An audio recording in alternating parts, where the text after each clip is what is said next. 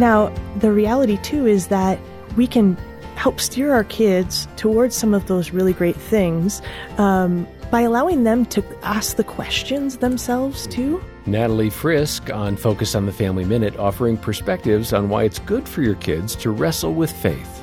Jesus is sitting here beside you. What does he think you should say or do or how does Jesus want you to treat your friend and and all of these things are really helpful for them to think through on their own. Um, it allows them to actually make some inroads in their own, I mean, in their own um, brains to, to, to, actually wrestle th- these things through.